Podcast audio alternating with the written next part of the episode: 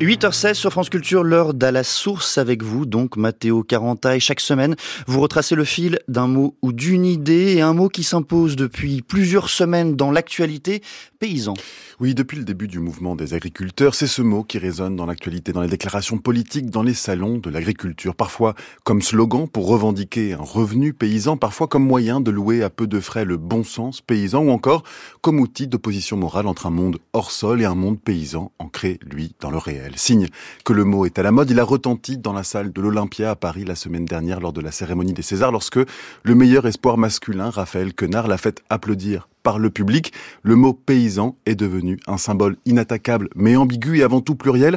Paysan, c'est l'insulte, mais c'est aussi l'espoir. Paysan, c'est l'éternité de la nation, mais également une condition sociale à défendre. Alors Mathéo, cette euh, polysémie mérite bien un petit détour étymologique. Oui, vous savez bien Quentin que j'évite autant que possible dans cette chronique d'en abuser, mais la chose ici était très tentante, car la polysémie de paysan se retrouve déjà dans la variété des sens produits par sa racine. L'Académie française nous apprend, tenez-vous bien, que les noms paysans et paix, si étonnamment que cela puisse paraître, appartiennent à une même et vaste famille, étonnant rapprochement de deux mots qui apparaissent éloignés dans ce qu'ils désignent et qui pourtant sont aujourd'hui liés dans nos imaginaires. Nous allons y revenir. Reste que l'histoire du mot paysan né n'a jamais été une histoire de logique ou d'étymologie, nous dit l'historien Pierre Barral. C'est avant tout un contenu affectif dans une France d'abord essentiellement paysanne et ce contenu est souvent paradoxal. Il y a d'abord le mot paysan, version ancien régime, celui qui est ancré dans une terre rattachée à un seigneur, un paysage, celui qui renvoie à une condition d'existence, une manière d'être au monde. On naît, on vit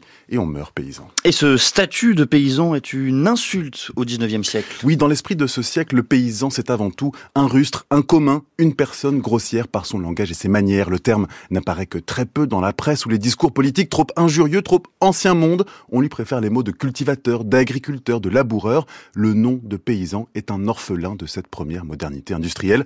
De là, un lien de cause à effet parce qu'à la fin du 19e siècle déjà, paysan renvoie à une nostalgie mythifiée de ce qui peut-être n'a jamais été, à un tableau de Jean-François Millet, à une figure idéalisée, récupérable à souhait. Et la récupération politique, Mathéo, ne se fait pas attendre. Oui, on loue à droite l'honnêteté paysanne, Quentin sa force de réserve face aux agitations ouvrières des villes, on oppose le mépris des lettrés et des élites face à la sagesse des campagnes, et un front paysan est créé en 1934 pour lutter contre la baisse des prix d'achat de la production agricole. Un slogan dit « Ruiner le paysan » c'est ruiner la France. Et c'est ainsi que le motif de paysan s'assimile au discours millénariste des nations européennes. Les paysans sont alors les ressortissants de la terre, ceux dont sont issus les nations. Un premier ordre encensé en France, tenez-vous bien, par le maréchal Pétain lui-même, qui se faisait surnommer, vous l'avez peut-être deviné, le maréchal mm. paysan. Alors n'allez pas croire que la trajectoire de paysan ne se fait qu'à droite, c'est là justement cette polysémie, son ambiguïté, puisqu'au moment même où il est chargé de ces symboles réactionnaires, eh bien à ce même moment, ça il s'affirme aussi un socialisme paysan qui parle lui volontiers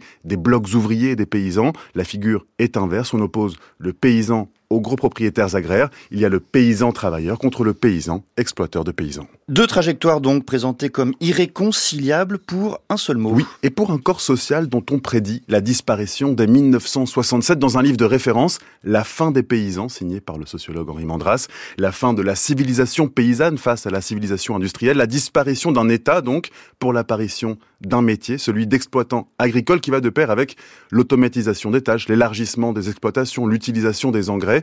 Et Mandras avait vu juste de 6 millions à l'orée du XXe siècle. On comptait en France moins de 400 000 agriculteurs au dernier recensement. Dans ce contexte, le paysan devient un nom évocateur par lequel témoigner d'une autre façon d'habiter la terre. On parle désormais d'agriculture paysanne, critique du productivisme, des idées d'ailleurs portées par une confédération paysanne créée en 87. Il y a aussi les néo-paysans qui rêvent d'une vie pacifiée. Nous y voilà dans les campagnes. Et au fur et à mesure que le nombre d'agriculteurs se réduit, que les paysans disparaissent, son nom fleurit à nouveau. Il se valorise dans l'espace social au point de ne plus savoir aujourd'hui ce qui du mythe ou de la réalité résonne avec le mot paysan. Il est toujours ce double objet de fantasme, la promesse de rupture écologique et le symbole d'un passé magnifié.